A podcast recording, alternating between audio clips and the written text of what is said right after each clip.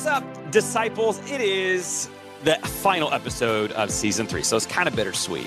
I'll tell you more about what's coming at the end of the show for future seasons. But for now, we've got a great episode for you. We've got three people coming in today Matt Gonzalez, Janine Bolling, and Josh Salzberg.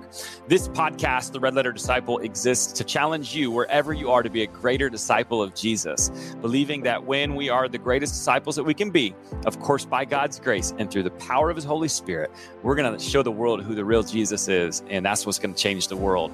And so these three come on to the show today. We have a great conversation about fighting racism and why it's important for us, why racism, fighting against racism is discipleship. You're going to learn some practical next steps. And if you're like me, I'm a middle aged white dude and haven't always known my place when it comes to fighting racism. And so today's conversation was helpful for me as I continue to learn my place in this. And I think you're going to help learn your place too. So, that's what's coming today. You're gonna it's, it's gonna be awesome. Just a couple minutes from now.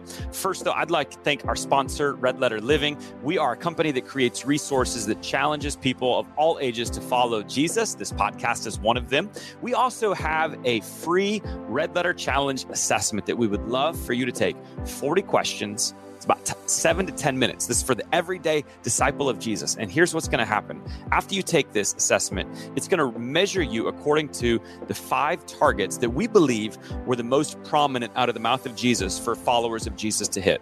Be, forgive, serve, give, and go. So how you doing as a disciple of Jesus? We talk a lot about today fighting racism is discipleship. And so, how are you truly living as a disciple today? The Red Letter Challenge Assessment is going to help you. It is free on our website. Go to redletterassessment.com. You'll find the link to take that assessment to get some real practical next steps and to see where you are today. And that is our gift to you. All right, episode 10 is just a second away from now. But before we get there, if this season has been fun for you, if it's challenged you, if it's been helpful for you, tell a friend. Hashtag Red Letter Disciple. Do it on social media as well. And rate and review our podcast. My co host, Chris Johnson, isn't able to join us today. He is uh, at a memorial service for a spiritual mentor of his and mine. And so, God bless you, Chris, at that. Uh, we've got three great guests coming on the show, and I'll tell you more about what's coming in season four after the show. But for now, episode 10 of season three of the Red Letter Disciple. Let's do this. All right, this is going to be a fun episode of the Red Letter Disciple and also really helpful. Today, I've got the co founders and leaders of Lutherans for Racial Justice, LRJ, with us. Pastor Matt Gonzalez and Josh Salzberg are joining the show today. Matt is a pastor in the Bronx up in New York, and Josh is a screenwriter and film editor in California. So we got coast to coast covered with these two. Also, we have Deaconess Janine Bolling joining us as well in the Bronx, and she is the co host of the Impartial Church podcast and now a member of the LRJ team. And so, welcome to Matt, Janine, and Josh. It is great to have you on the Red Letter Disciple podcast today. Thanks so much for having us, Zach. Yeah. So here's the first question I have. I know all three of you are in it now, but I believe that LRJ was founded by you, uh, Josh and Matt. And so I got to know how does a Puerto Rican based pastor in New, New York and a white screenwriter from California team up to do something together? well, my my wife actually just reminded me of this recently. She she was leading a youth event uh, out on the East Coast, and uh, six and Matt met Matt uh, through that, and uh, I think it was like six months later. Uh, Matt, you can remind me. We had a, I, I had a movie in the Tribeca Film Festival in New York, and I don't really remember how it happened, but we floated the idea uh, that we were coming out, and I'm pretty sure Matt said, "Stop everything! You're staying with my family. Uh, we're going to babysit your newborn. Go have fun at the film festival." And so yeah, we kept in touch after that, and talked about um, you know race in the church, but it was really uh, in 2020 after the murder of George Floyd that Matt had posted a video uh, speaking very clearly and compassionately about the protests in a time you know where a lot of church leaders uh, either were silent or were finger wagging or whatever, and that video kind of blew up in our uh, church world and gave me some hope that maybe it was possible to spark more of these conversations in our church body. And you know kind of spark change in our own backyard so to speak Yeah, that's really amazing, and I, I think yeah, I'm, I'm, with you that it felt like in the the wake of the George Floyd incident, lots of pastors or churches, many of them said something, and and I'm grateful for that. It was the right time to do that, but but many of them then just went back to church as normal, and so I'm I'm really grateful that out of that um, came Lutherans for Racial Justice, which was a, a movement that wasn't just going to say something once or post one video that, that may have went a lot of places, but but is going to be doing the the day to day work and the groundwork uh, to, to make this more of a conversation and bring healing and reconciliation into this issue. So, Janine, I'd love to know then how you got to be a part of Lutherans for Racial Justice. Um, I've been a part of Lutherans for Racial Justice all my life. We just never had a name. Good point. Good point. Yeah. Amen, girl. Amen. That's pretty much. Um, but obviously, like uh, Matt and I are colleagues in, in New York and, and friends. And, and when this came up, uh, I saw the video. Um, I, I thought it was a great response to everything that was going on and, and kind of got really at the emotion um, that a lot of people of color were feeling and not being validated for. And so um, I think it was uh, maybe like a month after that, not even, um, before we all got together on a on a call on a Zoom like this and and talked it through. So it's always been a heart issue of mine and one that I connected with my faith and and then I'm just really glad that the larger church is doing it now too. That's awesome. So tell me, Matt, both of them referenced a video. I think they said you were in it. Tell me, tell me what this video is and then what Lutherans for Racial Justice is.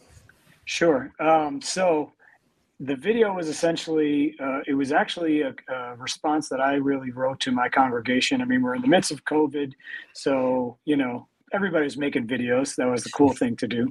But um, you know it's something that for me you know janine put it really well right? Like being a lutheran for racial justice is a lifelong thing right as a person of color. And i think um, you know it was uh, something that we've talked about at our congregation for a long time in, in, in the bronx. And I just felt like it needed to be said to not just our congregation, but it, I needed people from our congregation to know that we were going to be vocal and bold about talking about these issues uh, in every way because that's what Christians need to do.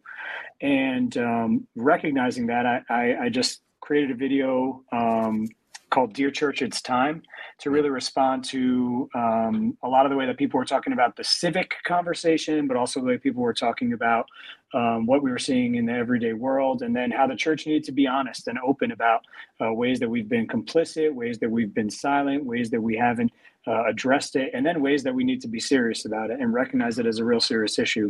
Um, and to Janine's credit, you know, Josh and I get a lot of uh, uh, credit for being the founders. I think the better way to kind of credit us is as the faces, um, because I opened my mouth and then Josh was like, I want to open my mouth and, and this kind of thing.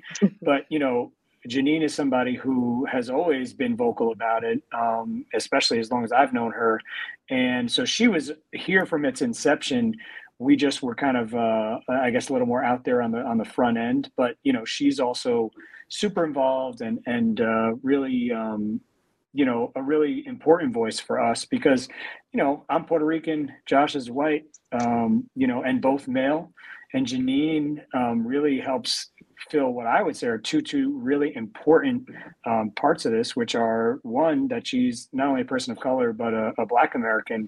And then the other piece of it is that she's a female. So it gives really two two important voices that um, help to, to, to for us to learn you know and we'll talk a little bit more about this i'm sure but i think uh, an important thing to say is that if your posture isn't humility and learning especially with this issue that's the first problem so that's good. And if you guys can't tell, I'm a middle-aged white man. Um, you're wondering. Um, and so, okay, so you put out this video, Matt, and I'm sure everybody received it super well, right? Of course, of course. It was. Tell me reactions. You know, um, we've had. I mean, I had a ton of reactions from a spectrum perspective. I had a lot of people really supportive. I was actually really encouraged by how many people were supportive, how many people were excited, how many people were thankful.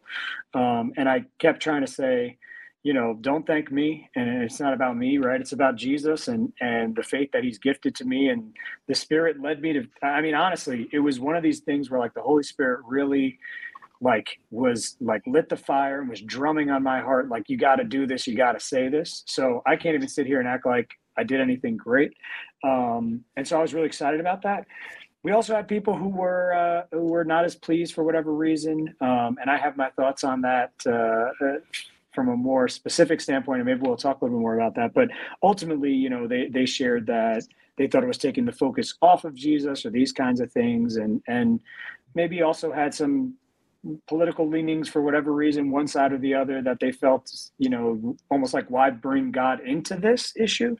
Um, and for me, it was more of this is a faith issue, right? Like if we are not, uh, I mean, I always say it's a Philippians issue, right? You know, uh, do uh, um, regard others high, more highly than yourself, right? You know, um, and and it's a Philippians two issue, and so if we're not considering that a real thing, it's a problem. And so, um, you know, that's really where I take it. But yeah, we had a lot. I mean, I had we had some wild voicemails that we received, all kinds of stuff. So, was, well, yeah, the, the, those threats were fun. I, I got to make a Nebraska. I got to make a Nebraska connection though. After Matt's video, we we launched Lutherans for Racial Justice uh, with a video that.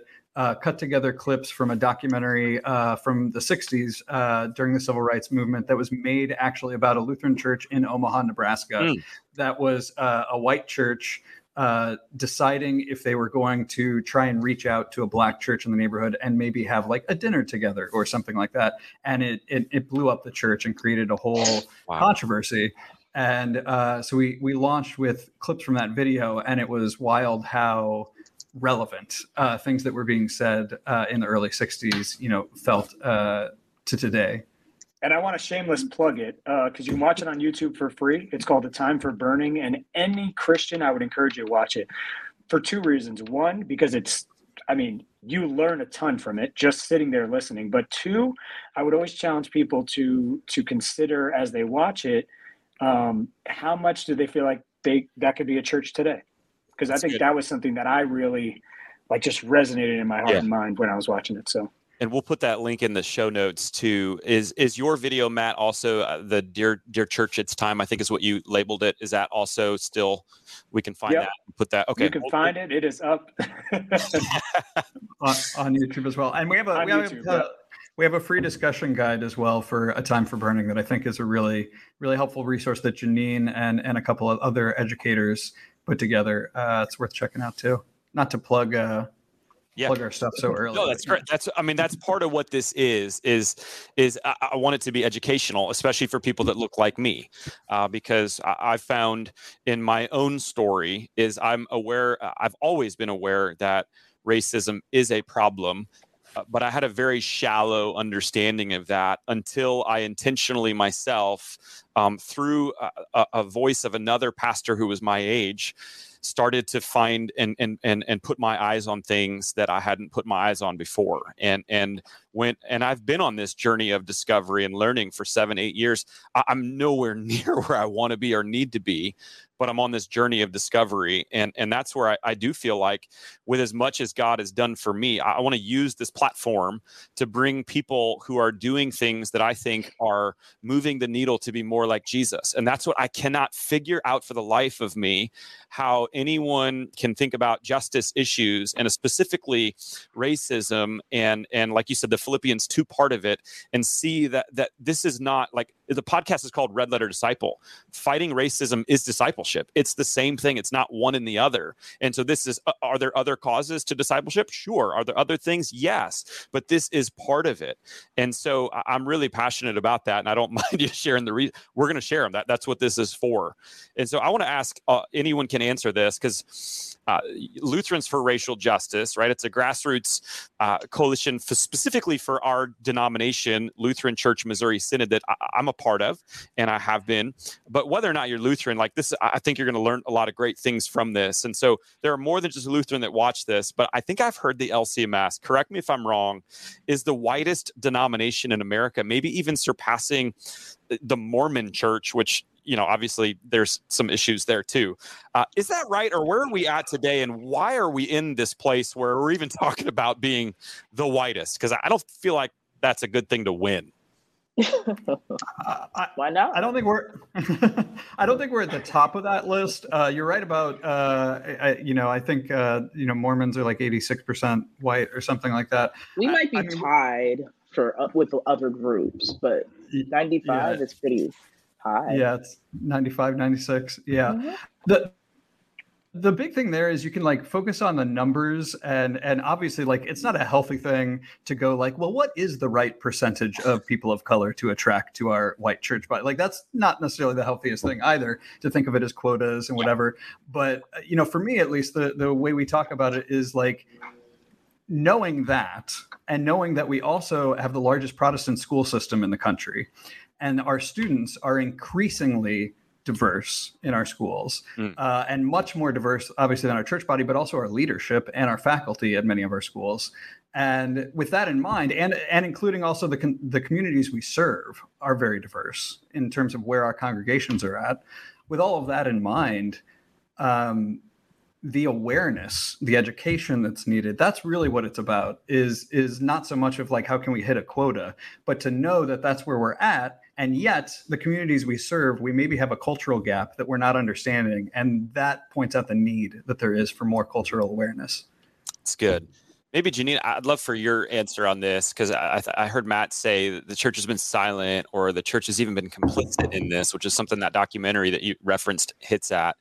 And and i just don't think there's a, quite an awareness of that for most people. And so I think if like Jemar Tisby's book, The Color of Compromise, and going through just story after story after story of how like the church has not only not been silent, but it, yeah, it's been complicit in this. And so, can you kind of help us understand? Uh, because I think we are where we are for a reason, and and I think part of that is our church history in America. So, what what would you say to that? I think that that definitely plays a role in it. Um, when we look at things like those percentages, we also have to think about how things are designed, and if we don't have some fault in the way that um, things are structured. So when we think about the church body, what the, and we're talking about discipleship, what does it look like to bring people in? What is what does outreach look like? What does inreach look like? What is uh, the continued pursuance of people who maybe are different than us, regardless of how uncomfortable it might be. I think that's really where the breakdowns happen. Um, so not necessarily that um, we're pursuing a number similar to what Josh was saying, but really more that the way that things have always been or our lock in with certain traditions may be a, a barrier um, for for people of color in our community who are there, available, can clearly get to our space, clearly pass it every day in their everyday lives, um, but are not a part of that larger family of God in terms of membership, right? And so um, that's where we're called to have that introspection where we look at ourselves and see if there's anything that we're missing or if there's anything that we're doing that's contributing to it. And that's where listening to the voices of um, people who are already connected to us who represent those backgrounds is really important. And that's the time is now in the church for um, listening to those voices. Yeah, it's good. Yeah. And you asked you asked how we got here, and and I'll only like touch on this because I think it is it's specific to our church body, but I think it's universal because everybody ha- has these stories, no matter what faith background you're coming from. You know that the the first president of the LCMS was against abolition, so that's where we're starting. Um, and the reasons he gave were fear of communism and feminism. Uh, things you might hear, hear today. So, age old story that's where we started with abolition. You can go to the civil rights movement, um, you know, and and even before that, you know how uh, education and and the pastoral system was set up within our church body, um, and how segregation, you know, impacted that. And we have some of the history on our website if you want to get into it. Um, you know, to present day where we can look at economic barriers. You know, if you want to uh, pack up and move your family across the country and go to seminary um, you know, there's a financial barrier there to housing. Taking a call at a church, you know, in a city or in an expensive area is difficult. So there's there's a lot, a lot of those barriers that have kind of got us to where we are today, including things like worship style that we argue over, or other other maybe cultural barriers uh, that end up impacting demographics as well. Yeah, no, that's that's helpful to get there. And what I liked about Janine, just as context. yeah, no, no, we need that context, and and and we are where we are for a reason, for many reasons, for many decisions, for many things. And I, I heard Janine talk about that uh, you know, no matter what what's going on with the church, like it's going to take us as individuals now. And, and, so this is a podcast designed for disciples, the everyday disciple. And and so I would say no matter what like your church is doing and what others are doing, like all of us have a role and a responsibility uh, with what God has given to us, this beautiful gift of grace to to take this out into the world. And and like I'm really saddened, truth truth be told, by the collective church's overall response to racial reconciliation, uh, especially in light of 2020. And I, I, know there was a lot of other things happening that year, and so I uh, try to give grace, but it's difficult. You know, after we experience uh, George Floyd, right before that was Ahmaud Arbery and and Breonna Taylor and Jacob Blake. Boom, boom, boom, boom, boom. All of these things. Uh, Barna, who's you guys know one of the greatest research, they are the the probably the strongest research company in our nation when it comes to Christianity. Um, they they they did some studies in 2020, and what what saddens me is that among self-identified Christians, so people that say I, I believe in Jesus, that He died, rose, and and and He's coming back, and you know that that people who say they believe in Him, that prior to 2020 and in 2019 there were only uh, 19% of self identified Christians that were unmotivated or not at all motivated to help fight against racism. And then in 2020, with all of those things happening, you would think the number would be lower, but it actually went up from 19% to 30%. And 10% increase in people that say, I believe in Jesus, but I'm no longer motivated or not at all motivated to help in, in the cause of fighting against racism. So the more we see it, the more we see this injustice collectively, the less compelled we are to act. And I can't figure that out. What do I make of this? So, I, oh, go ahead, Janine. I have I have something that um we actually dig into this in in the second season, which is coming out soon on the Impartial Church podcast. Um, but one of the one of the things I notice just as an individual when you talk with people about it is that there's a disagreement on what the problem is. So sometimes when you ask somebody, you know, are you interested in in fighting against racial just uh, or in, in working towards racial reconciliation, right? They don't know what you mean with the problem piece of it. So what is the problem with race in America? Well, we have laws that exist that have pretty much taken care of those problems. So they but there are people who exist who don't know what the problem is now. They may be playing oblivious, they may be genuinely not understanding it, but I know that's a big one. Then you get the second layer, which is like the generational differences. So generation um, Gen Z, which is um, the context like I know Matt and I work in um, with high school and, and and obviously you were you know you were a leader at the National Youth Gathering. So their generation is one of the is the most diverse generation of all time so far. However the generation right behind them the millennials were the largest living generation and we're the ones in the workforce. And then there's a completely different generation who's making all of the the laws and the decisions. And so when you have so many different generational cohorts working together but their point of view on what the problem is is so different. I think they end up talking. I won't even say like talk past each other. It's it's where it is now with the percentages where I'm not interested in even talking about it because I know you don't see the problem the same way I do. So how can we see the solution the same? Yeah. What what were you gonna say? No, so everything Janine just said, I second that. And actually, she said it in a much better way than me. So I'm glad I, I didn't say anything first. But the other thing I was going to say is I think of it also, you know, um, it's funny. A lot of people like to deflect the issue of racism by just saying it's a sin problem, right? And I agree with you. Racism is a sin and it is a sin problem. I actually think using that, like thinking that way, helps us to kind of answer the question you asked because what we like to do with sin is um, essentially deflect it, right? So if it's not affecting me, well, then it's not that it's not a bad sin, right? You know, or or we go the other way and it's like it's the most heinous sin, um, but I don't do it, right? So you know, I'm not one who has ever participated in that sin. The people who do are horrible.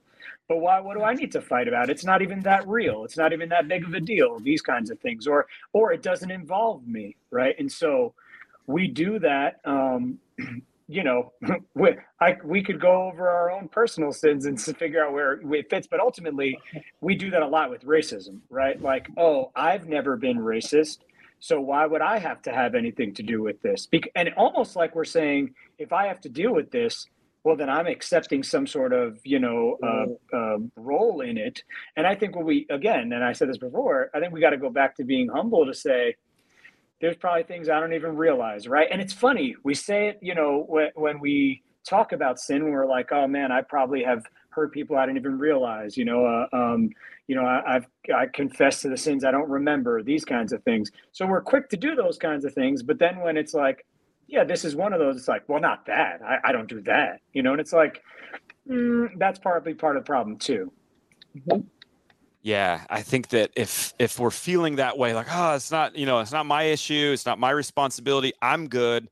It's easy for us to just look uh, another uh, another direction, and yet when we look at Jesus and His example, it's not even about uh, you know what got you there but he he would he would continually and constantly go to those who were underappreciated overlooked forgotten cast aside. And so that's my plea for disciples is even if you don't feel like it's your issue or you're not complicit in it like there are still people that are hurting. And and so the worst thing we could do is turn a blind eye toward something like this. And every time like I've talked about racial reconciliation, it it it, it creates really strong emotions in others people, and and I'll admit like I've as I'm growing in my own understanding and voice, like I, I wouldn't necessarily say that all the ways I've postured the conversation in the past have been the most helpful, um, but I am curious like what have you gotten pushback from anyone regarding what you're doing, Lutherans for Racial Justice? And like, what are the common pushbacks that, that you experience?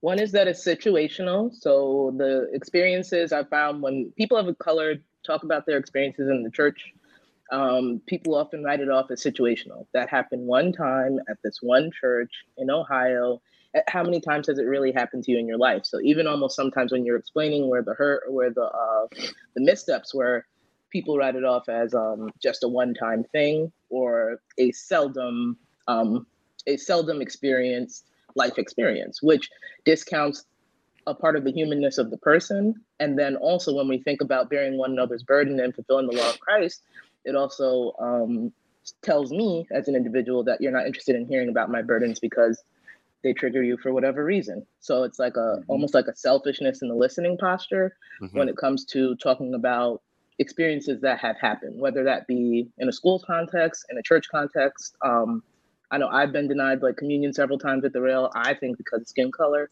um, but people have argued with me directly about how it's not that.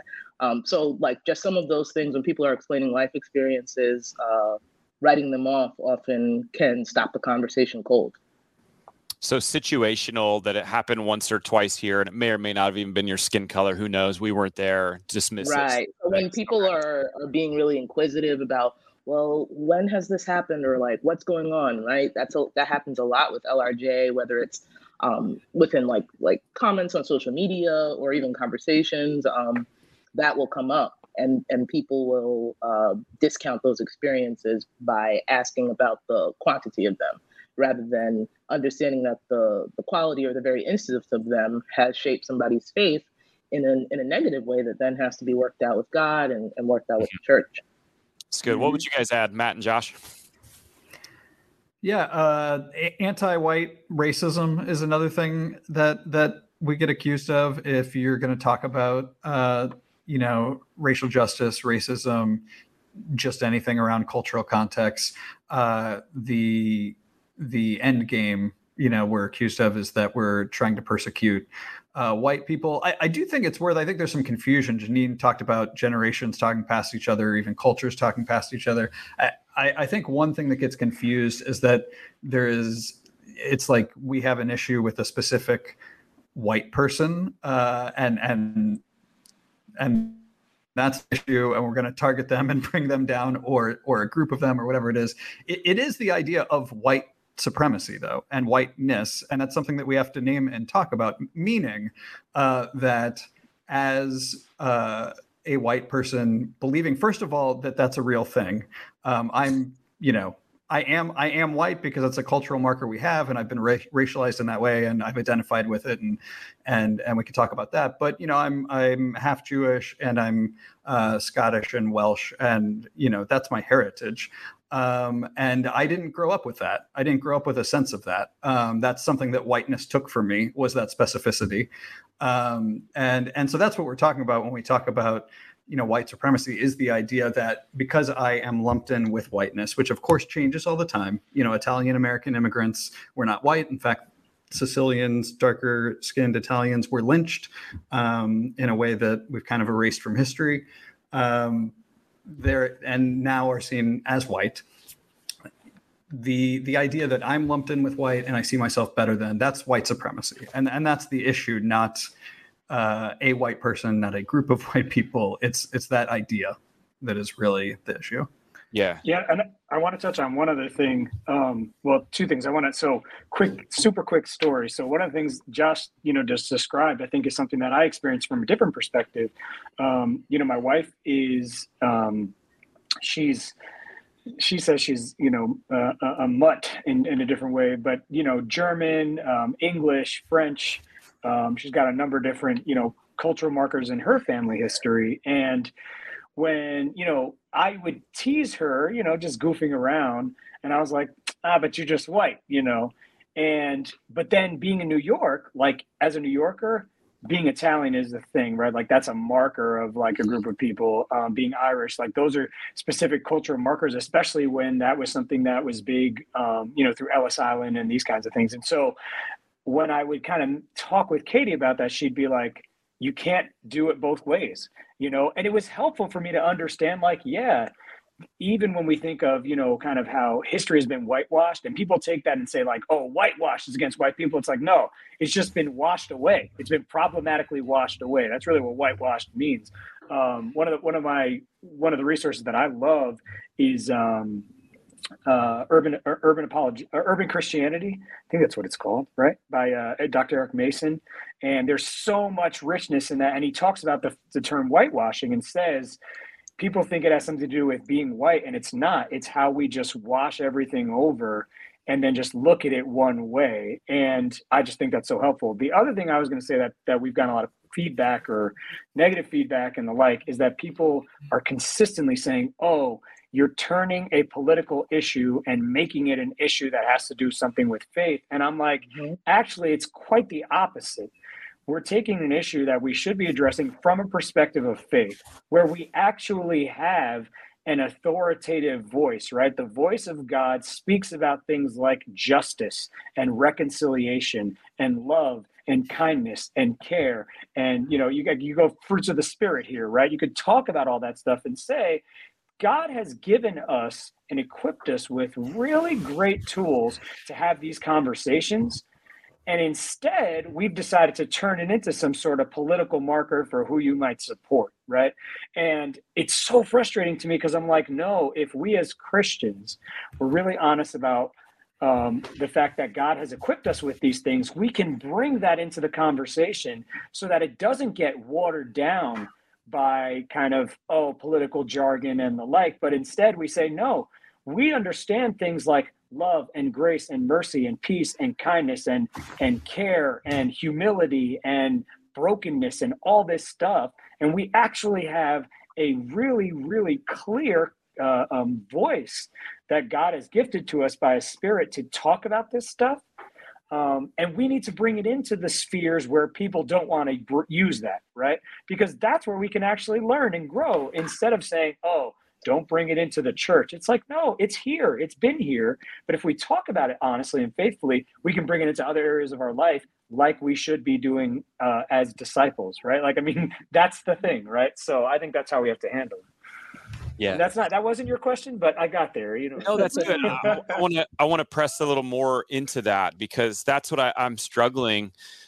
Because technically, and again, you wouldn't be able to tell this by what, what's out there in the media. Even last year, statistically, 63% of Americans still self identify as Christians. So we still are far and away the religious majority and, and obviously i think we can all attest to like i don't know if people really know what that means anymore to be christian because if if we really have that much percentage of people that still identify with Jesus as their savior, then I struggle to find out.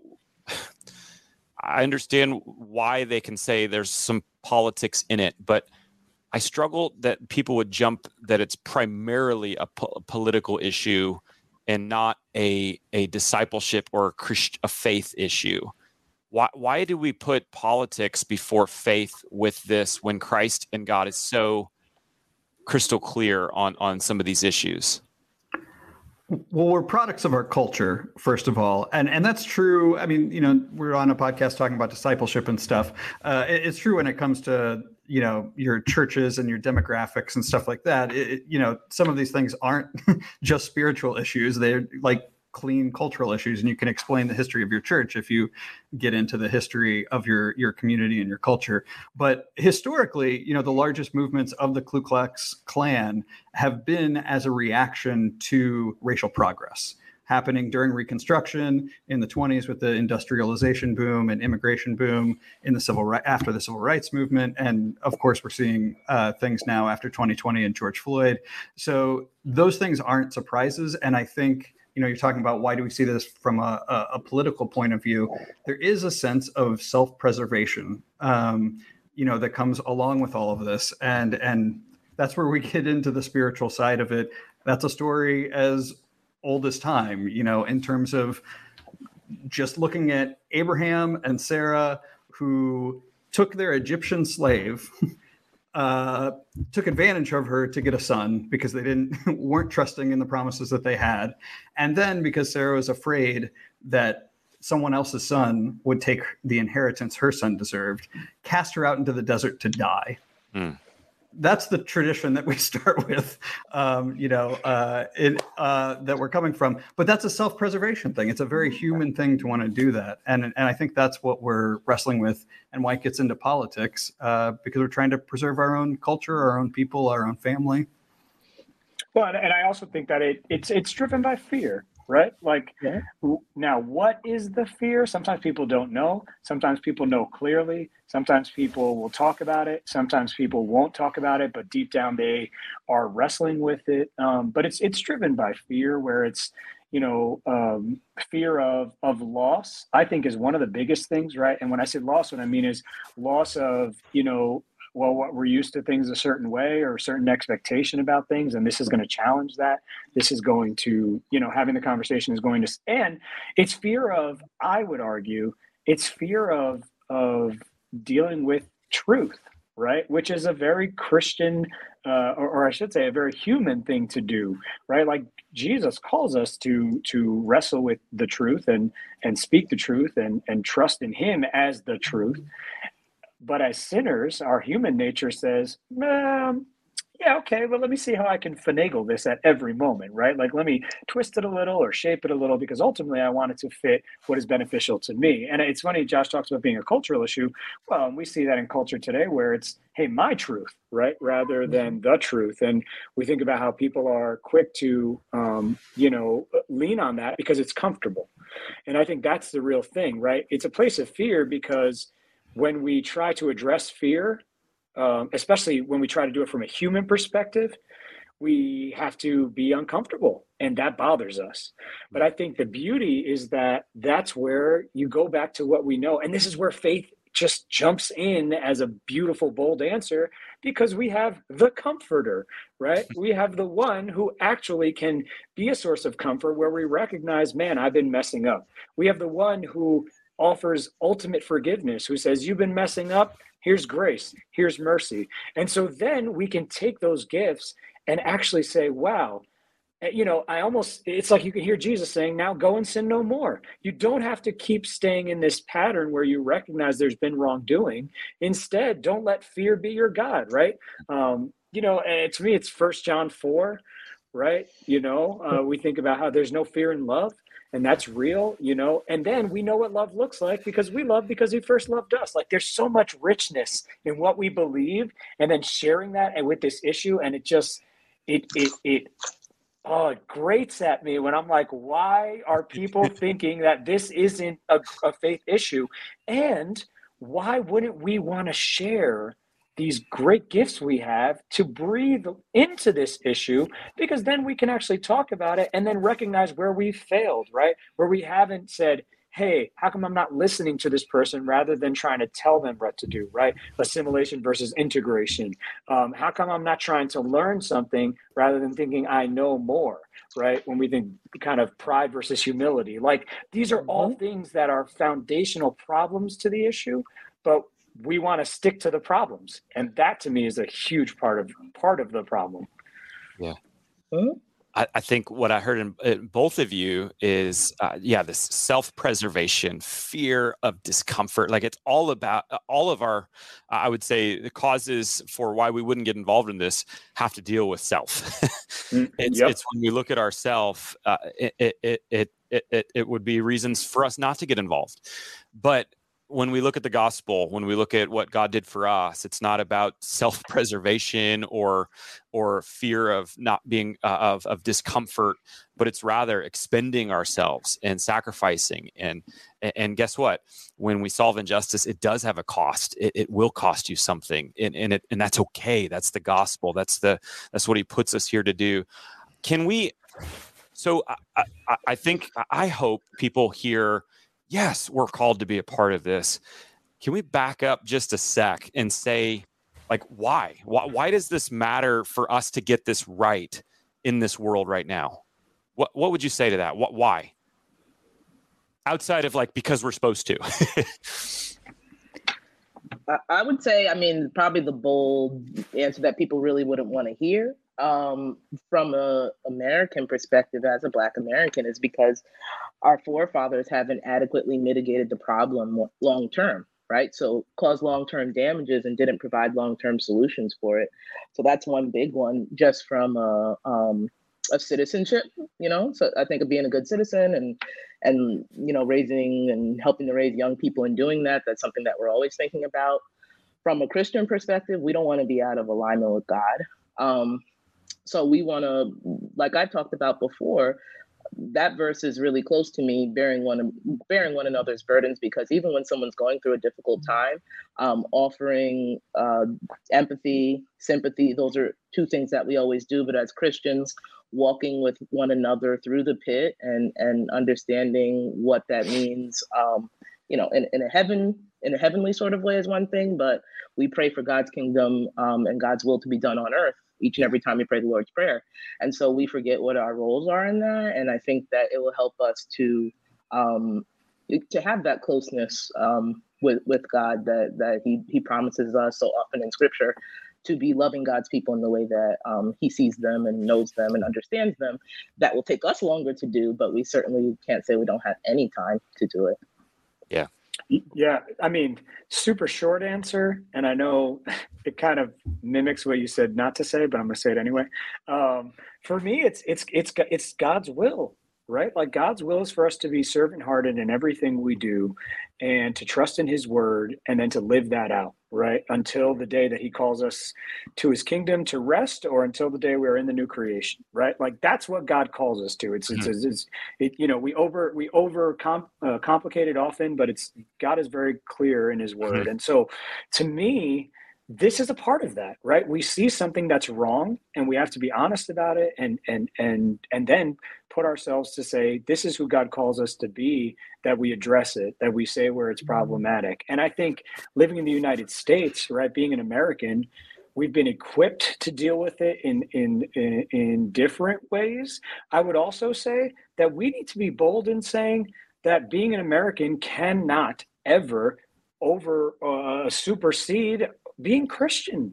Like we have to be real about that. When we fall into these patterns of of being too um, um, impassioned about being our nation, like as Americans, rather than saying like we believe in the God who said that around the throne are going to be every tongue, tribe, people, and language, like every nation, right? We have to be more honest about that and say, so if your faith is aligning with some sort of political party or anything in the political sphere, that's a problem. It should not be aligning. If anything, your faith should be really intentional in how you enter the political sphere to say, hey, where there's right we see right. Where there's wrong, we see wrong. And God has equipped us with that in His Word um, uh, and with the things He's done to then say that in those spaces. And we don't have to be afraid of it because we don't have to look to any additional authority right? Like that's sometimes the problem too. It's like, well, what's the authority in this? It's like, what are you talking about? We have a God who has established himself in such an incredible, loving way. Why wouldn't we want to follow in that? You know, I often go to the garden and I say this all the time, right? When you go to the garden prior to the fall, and, and the way that God kind of finds them, which is so heartbreaking, God wants to be with them, right? It says he was walking through the garden in the cool of the day. Insert my my nerdy pastor dad joke, which is God wants to chill with his people, the hey. cool of the day, right? Like this is what he's trying to do, and we instead you know we take it almost the opposite way and you see that that's a result of sin but then when you put it into specific places this is how racism happens. And we're not intentional to say we need to be calling that out and instead we try to conflate it with all these other issues. And i think that's a huge part of the problem too.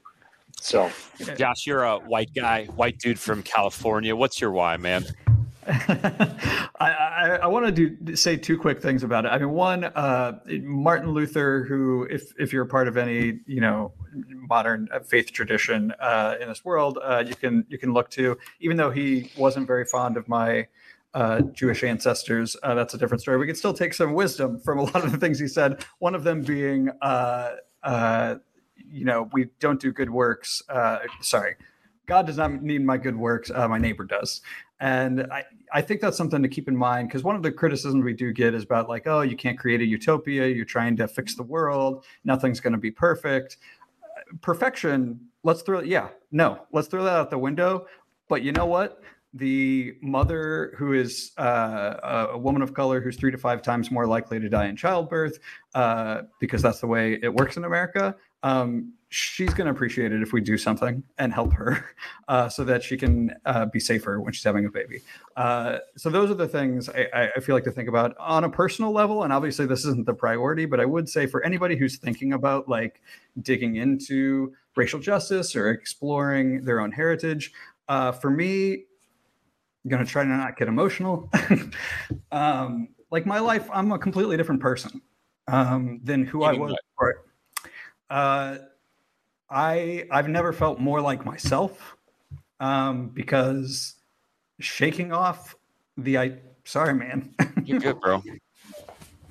I think I think uh, I understand where you're going. It's like the more you look into it, the more I, for me personally, the first 30 years of my life, uh, my eyes were cloudy.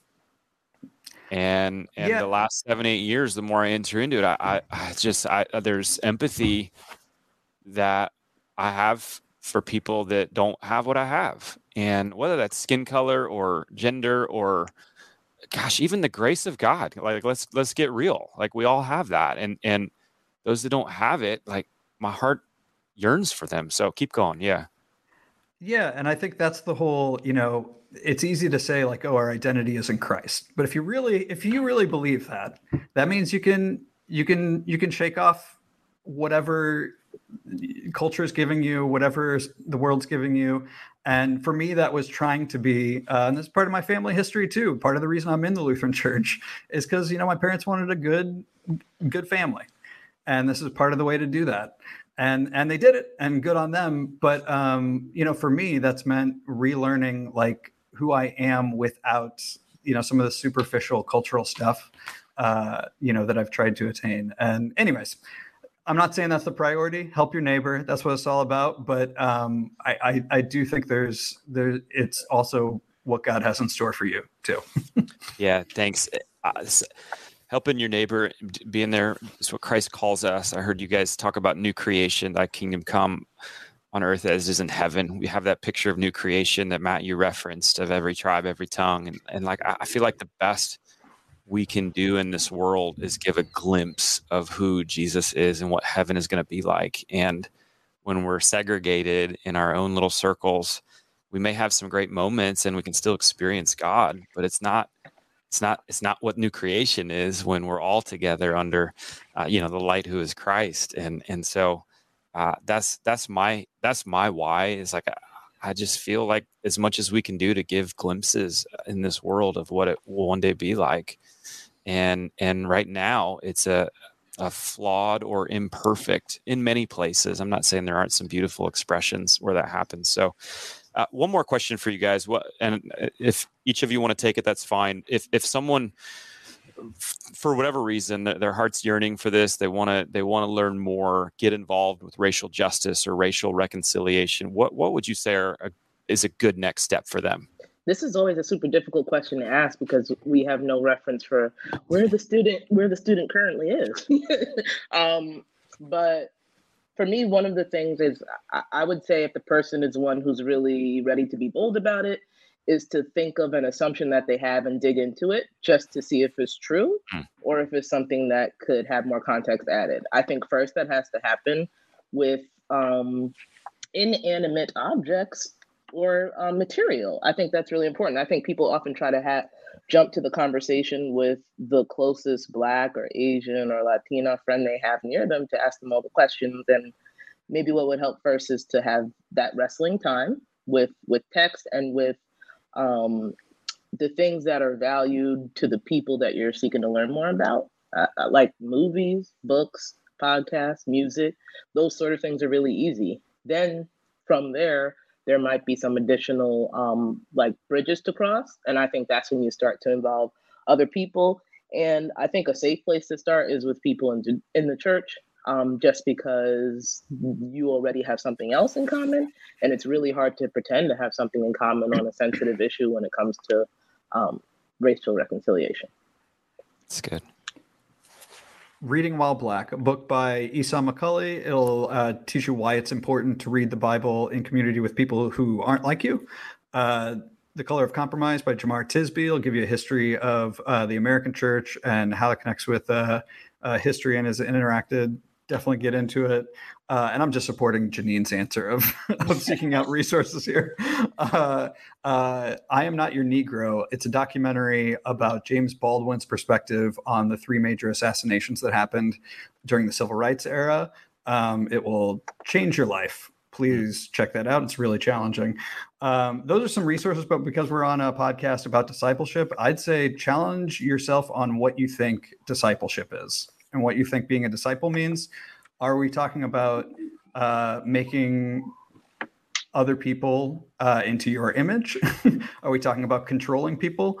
Um, uh, what's your idea of Jesus? Where's that coming from? Um, and and and I really think challenging some of those ideas um, because you know there's a lot of uh, inherited ideas that that we have that uh, by interacting with people who aren't like us can maybe open up uh, our, our minds, but also get us closer to closer to Jesus. Uh, so I'll say a couple things too. Um, another resource. I don't. I don't want to mess up the title. So, uh, Urban Apologetics by Dr. Eric Mason is fantastic. But, but not just resources. I'll say you got to do two things. One, um, especially as Christians, you got to stay in your word, right? Like stay in God's word as a part of this. Like that's that's right a starting resource. I think sometimes we act like we have all the other resources, but then we stay, we don't dig in as much as we need to. And I think it's a both end. It has to be. Um, and that's not to say, so start with God's word. That's the only fix. Actually, no, no, start with God's word because you should be doing that as a Christian anyway. And because you're doing that, then here are all these great resources that we need to be reading. The other thing I'll say about this, and I think this is less about resource and more about posture.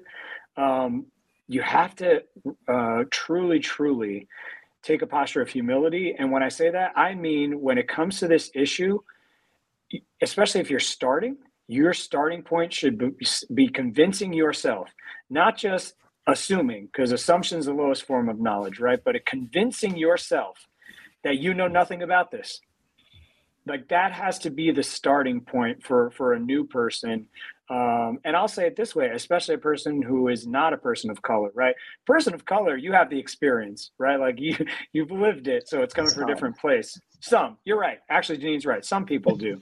Um, uh, and if you feel like you don't and you're a person of color, great. Start with believing you know nothing about this. Like really. And what I mean by that is because then your first in, your your first kind of reading and studying and understanding is not going to be tainted by oh well I know this or I know that or I already knew this. Like coming with all the other knowledge but saying you want to actually approach this humbly is problematic. And so I think it has to be that posture and, and that mindset. Go ahead, Josh. And and I think I think Zach will attest this maybe, uh, but I can definitely say it as a white guy. If you're engaged in this, you're going to wake up every day feeling the way that Matt just described. Uh, you're going to wake up every day going, "I know nothing about this," and I and I made a mistake six months ago when I thought I knew something about this, and that's that's fine. Like the humility is a big part of the recipe here. Yeah, yeah it's good, and, and I I agree. the more I get into it, the more I'm like, ah I don't know uh, as much as I, I, want to, and yet uh, I still feel like God's put something inside of me to steward conversations, to have a voice, and to be someone who who helps bridge this. And so that's where uh, I think a healthy fear is in me. Is the more I step out into this, uh, I realize I, who am I? But at the same time, God equips us and God uses us. And if I say things the wrong way, God will redeem it and it's all going to be good. So I'm super grateful for you. I end with the last, the same question for all our guests, but we kind of just answered it. It's to challenge our listeners to do one thing. And so I'm going to let the last um, answer kind of be that for those people. I heard a lot of, like, obviously diving into God's word. We heard a lot of like resources and things like that, and then coming with a posture of humility. And so uh, thank you guys so much for the conversation today. Uh, it was amazing, insightful. I hope it's not our last one. And so, if people want to find out more about Lutherans for uh, Racial Justice, where can they go? Definitely check out lutheransforracialjustice.com. And I know we talked about, you know, a lot of like uh, maybe negative or challenging things today. Uh, the exciting thing about Lutherans for Racial Justice isn't actually the negative stuff. It's this community that's emerged out of it and it's incredible. We're doing a study now that's going to go on for the next nine weeks uh, about the color compromise, and and it to get together with you know we're going to be getting together with like 60 people uh, and meeting new people and talking together and being in community to have that support from all over the country. Uh, it's another encouragement to get into this. Yeah, the other thing. Yep, go ahead. Well, no, no, I was just going to say, you know, the other thing is we have um, you know, if you go on our website, you can sign up for our newsletter so that you can kind of kind of have a little bit more direct contact. But the other thing is we're always open to, um, you know, you can just email our, our the email on the website and we try to answer i mean I'm, i will not say we're always quick we got a lot of stuff going on but we we do answer and we do do our best to connect with people and and and you know assist where we can. Um, and i'll say this you know maybe a little bit of a shameless plug but i'm okay with it. Um, you know for us part of the way that that when we talk about you know resourcing or, or, you know reaching out but also doing one thing is as you engage in different things you know um, recognize where you see people who uh, you feel like are trusted voices doing the work and then reach out to them too to learn about different ways to engage. Like like you're doing here zach which we're so thankful for um, because you know like we look at like Janine and I, we're on the front lines. We're we're you know uh, at congregations in New York City, and then running a school in New York City, where I mean it's like 99% uh, people of color and students of color, families of color, and so you know we're at our Savior in the Bronx and and working our tails off in a different way, but engage in that work. I know Josh does a lot with where he is, and and uh, his wife Sarah does a bunch. So I mean, you know, being on the front lines is key. And and then if you're not, figure out ways that you can connect. Go ahead, Janine. Good. I, I have two things, um, just as far as like ways to reach out. I think that um, the first one, obviously, it's, it's kind of a shameless plug for the podcast, but with the question that we were centering around earlier on the Impartial Church podcast, we go into it um, for about six of the 10 episodes of the next season. So um, if, if you've come to a place of some sort of complacency within the faith, like that's what we're going to be delving into.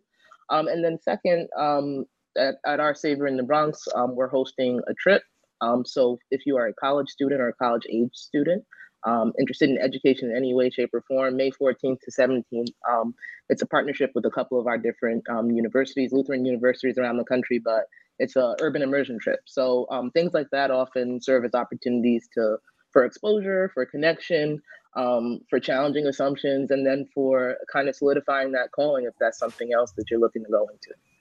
Awesome. I just real, real quick, Zach. I just want to double down on Janine's shameless plug. If they love, if you love this podcast, you'll love Impartial Church. It's so good. They're great. So and we'll put all the links to all that in the show notes so people listening can and i hope that i hope that you do that i hope i hope you take these resources these links these podcasts and at a minimum dive into this more and so i can't thank the three of you enough for obviously the conversation today but but uh, to be busy in the front lines doing what you do and still to recognize and realize there's a greater need and let's come together to really help with this. Thank you so much for doing what you do and anything I can do, we can do to help. Like we're in your corner. God bless you. And uh, thank you so much for the conversation today.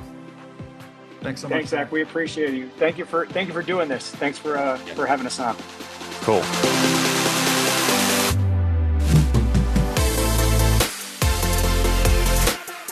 what a great conversation we had today. And I hope that I hope you do one thing at least with today's conversation that, that you take a step in the right direction when it comes to fighting against racism. So, so thank you, Matt.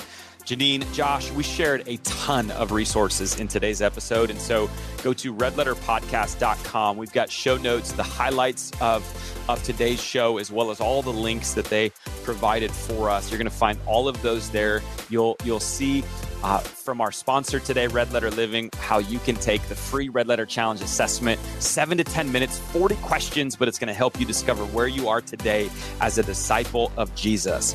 So, Season three was amazing. It's been my favorite season so far. We've had some incredible conversations. And here's the good news season four is coming. We're going to take a few weeks off, but we'll be back in May. That is right. We'll be back in May with a brand new season with world class leaders, world class disciples, helping you, challenge you to be a greater disciple. But until then, I've got an incredible opportunity for you. Saying, what is it? You have a chance to own a piece of history. What am I talking about? All right. Anyone who rates and reviews our podcast, now I'm going all the way back from the beginning t- until we record season four in May. Here's what's going to happen you are going to be entered into a drawing to win. Look at this. If you're watching on YouTube, you're seeing this. If not, I'll describe it. To win the red sequins jacket of Chris Johnson. That's right. We are retiring this jacket. In season four, Chris is coming back, probably in a new red jacket, and we will choose one lucky. Are you lucky if you win this? I don't know. I'm not washing it, so it's going to have all the sweat from Chris, which is nasty.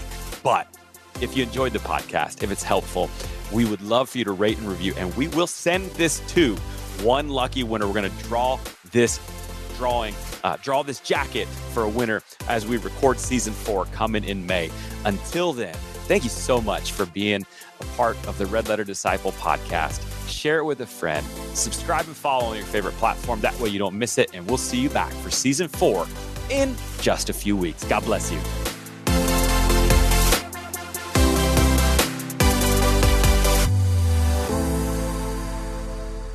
A Huda Media Production.